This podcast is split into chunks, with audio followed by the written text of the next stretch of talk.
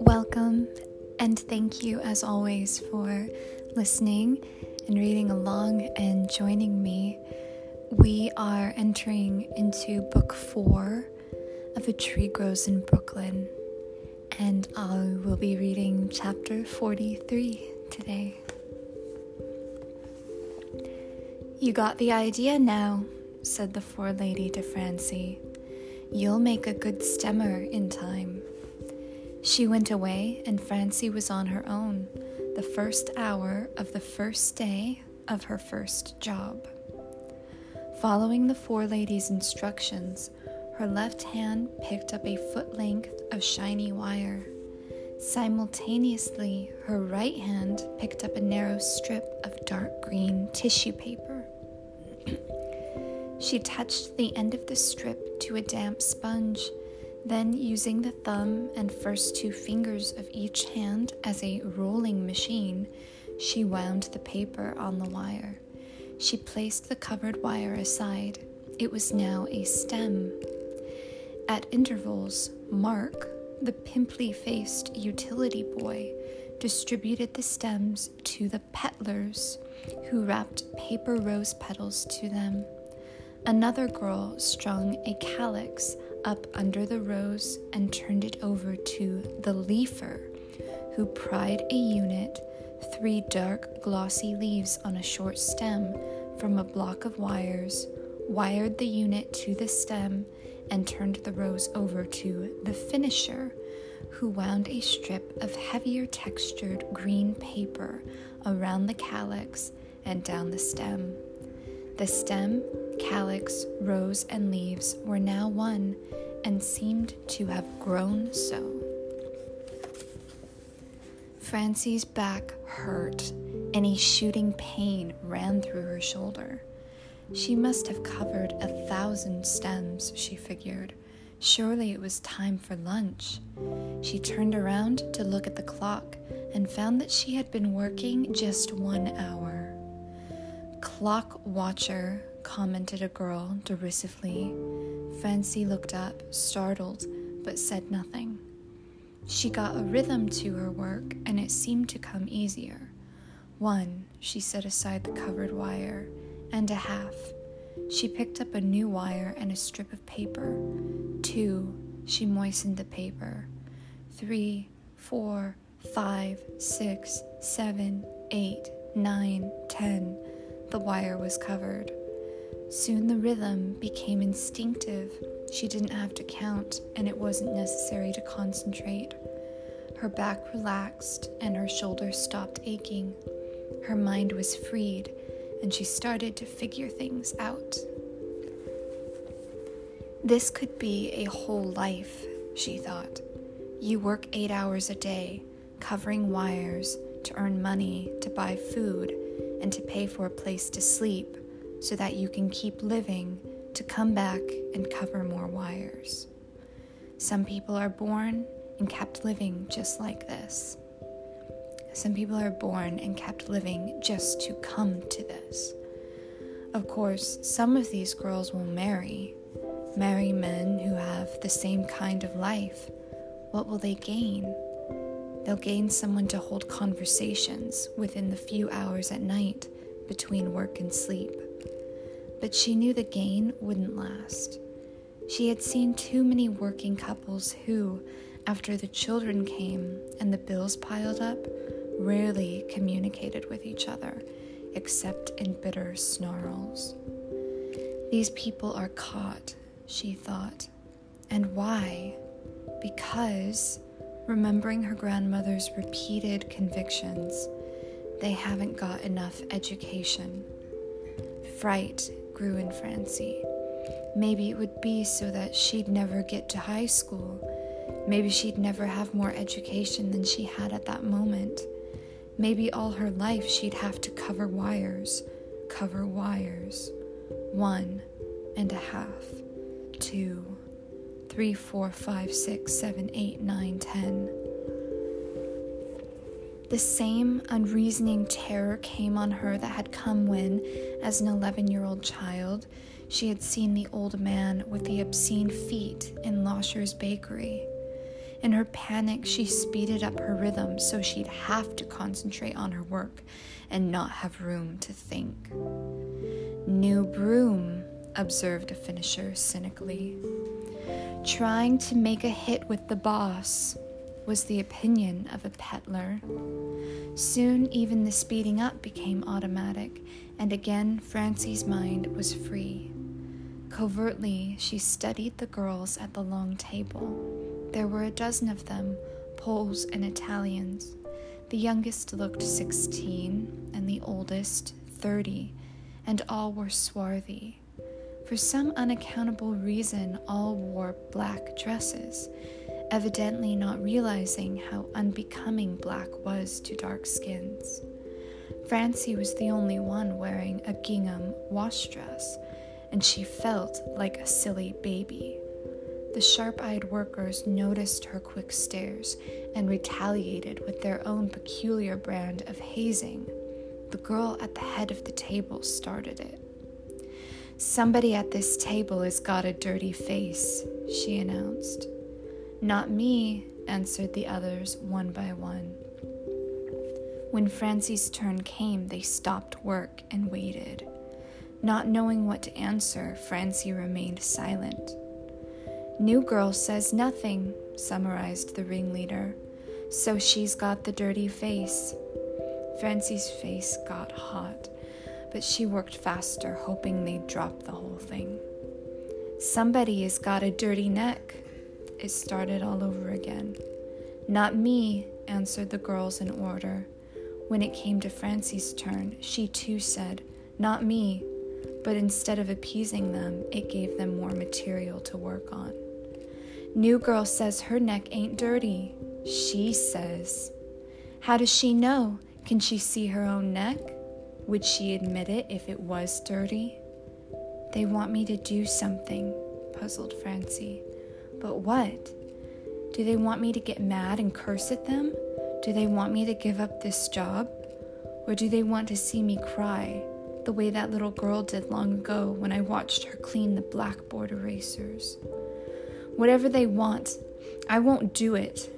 She bent her head over the wires and made her fingers fly faster. The tiresome game went on all morning. The only respites were when Mark, the utility boy, came in. Then they let up on Francie a little in order to work on him. New girl, watch out for Mark, they warned her.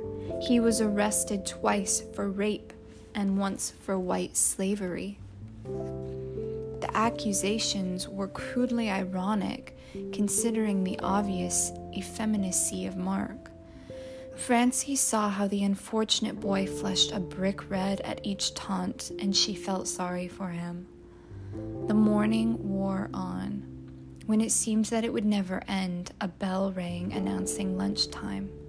The girls dropped their work, hauled out paper bags of lunch, ripped the bags open to form a tablecloth, spread out their onion garnished sandwiches, and started to eat. Francie's hands were hot and sticky.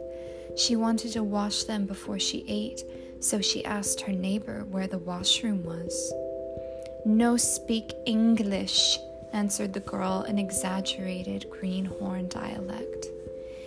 Nix verstant, as said another who had been taunting her in idiomatic English all morning. What's a washroom? asked a fat girl. Where they make washers, replied a wit. Mark was collecting boxes. He stood in the doorway, his arms laden, made his Adam's apple go up and down twice, and Francie heard him speak for the first time.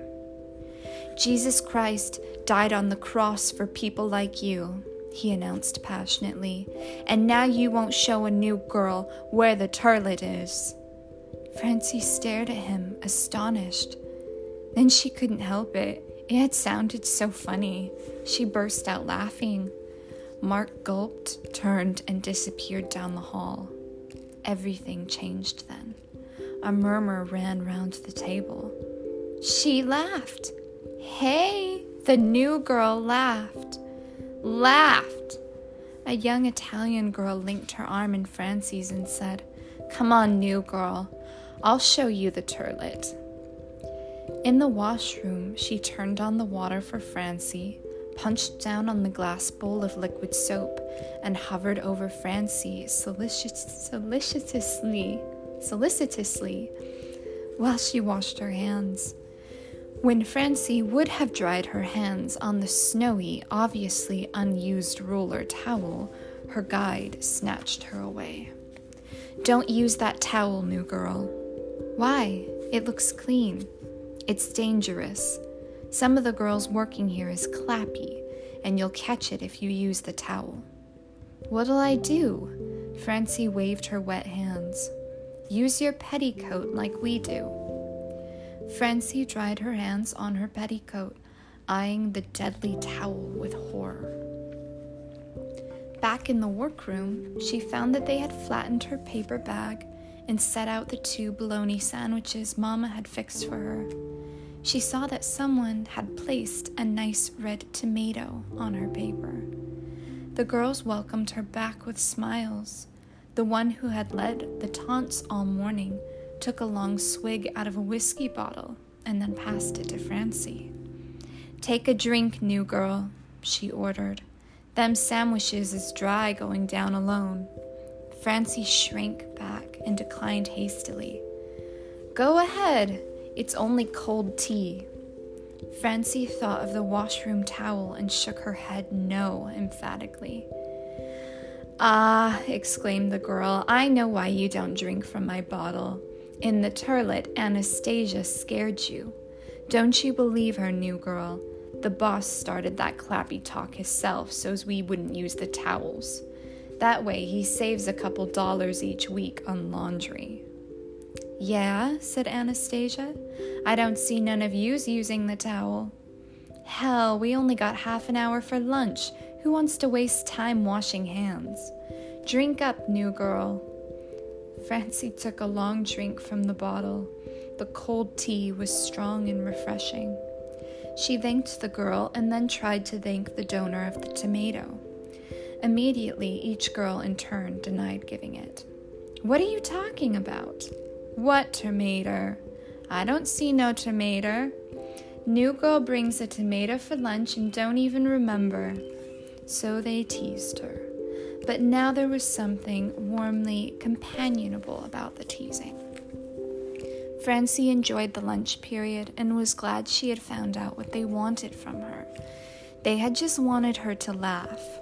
Such a simple thing and so hard to find out. The rest of the day passed pleasantly. The girls told her not to break her neck, that it was seasonable work, and they'd all be laid off when the fall orders had been made up. The quicker the orders were finished, the sooner they'd be fired. Francie, pleased at being taken into the confidence of these older, more experienced workers, obligingly slowed down. They told jokes all afternoon, and Francie laughed at them all, whether they were funny or just plain dirty. And her conscience bothered her only a little bit when she joined the others in tormenting Mark, the martyr, who didn't know that if he would laugh but once, his troubles in the shop would be over. It was a few minutes past noon on Saturday. Francie stood at the foot of the Flushing Avenue station of the Broadway L, waiting for Neely. She held an envelope containing $5, her first week's pay. Neely was bringing home $5 too. They had agreed to arrive home together and make a little ceremony of giving the money to Mama. Neely worked as errand boy in a downtown New York brokerage house.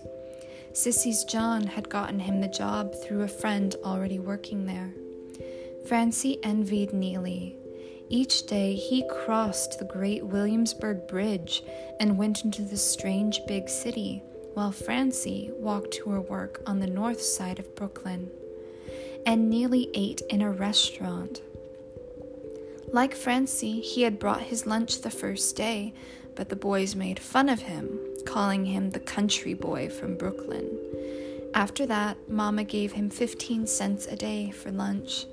He told Francie how he ate in a place called the Automat, where you put a nickel in a slot and coffee and cream came out together. Not too little, not too much, just a cupful.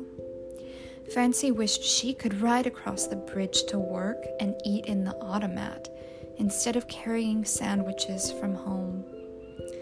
Neely ran down the L steps.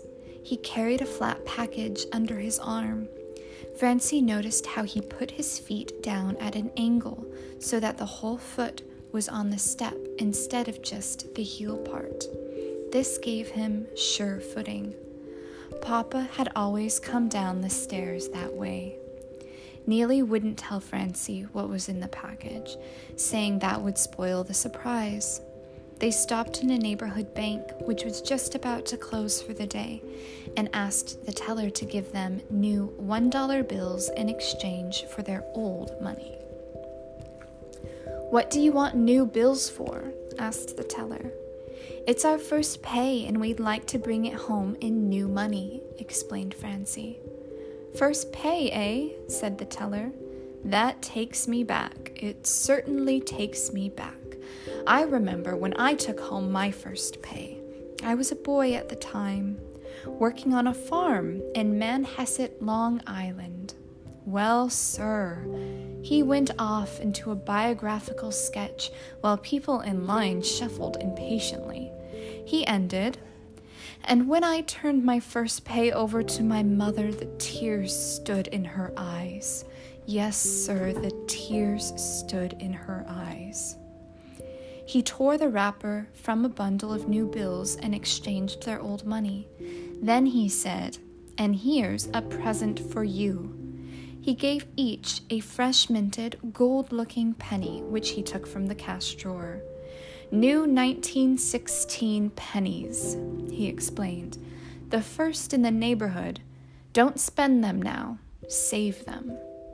He took two old coppers from his pocket and put them in the drawer to make up for the deficiency. Francie thanked him.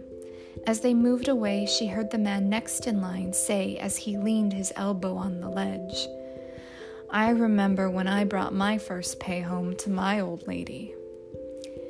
As they went out, Francie wondered whether everyone in line would tell about his first pay. Everyone who works, said Francie, has this one thing together. They remember about bringing home their first pay. Yeah, agreed Neely. As they turned a corner, Francie mused, and the tears stood in her eyes.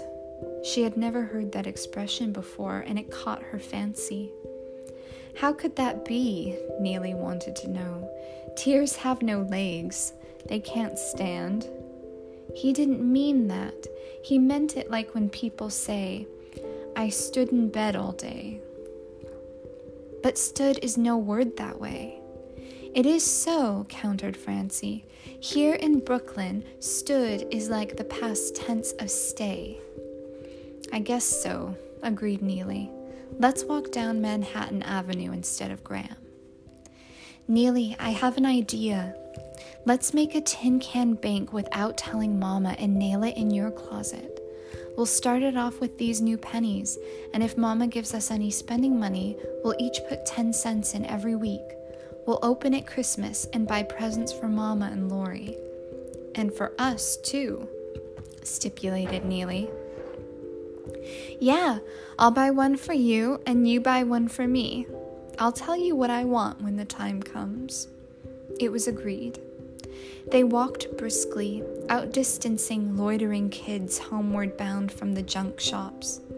They looked towards Carney's and they passed Scholes Street and noticed the crowd outside of Cheap Charlie's.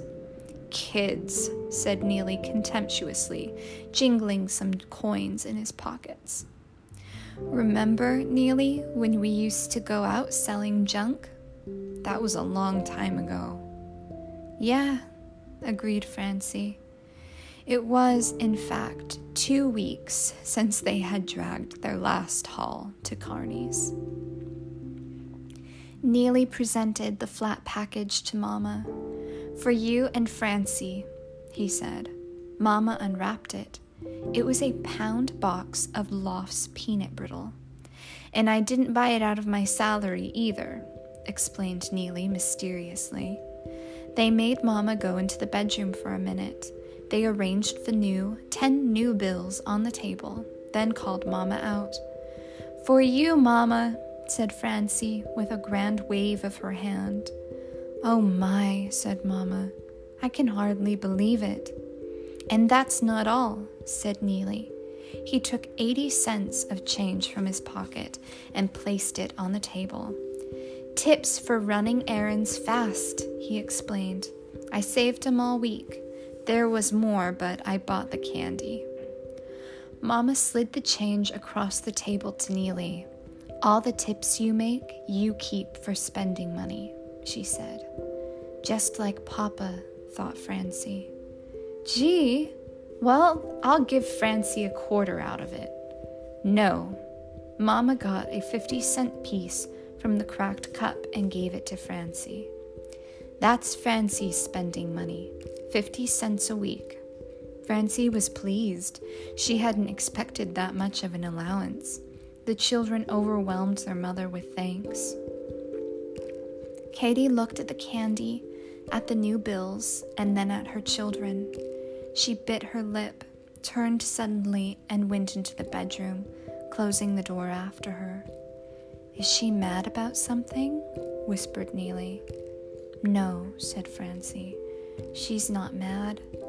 She just didn't want us to see her start crying. How do you know she's going to cry?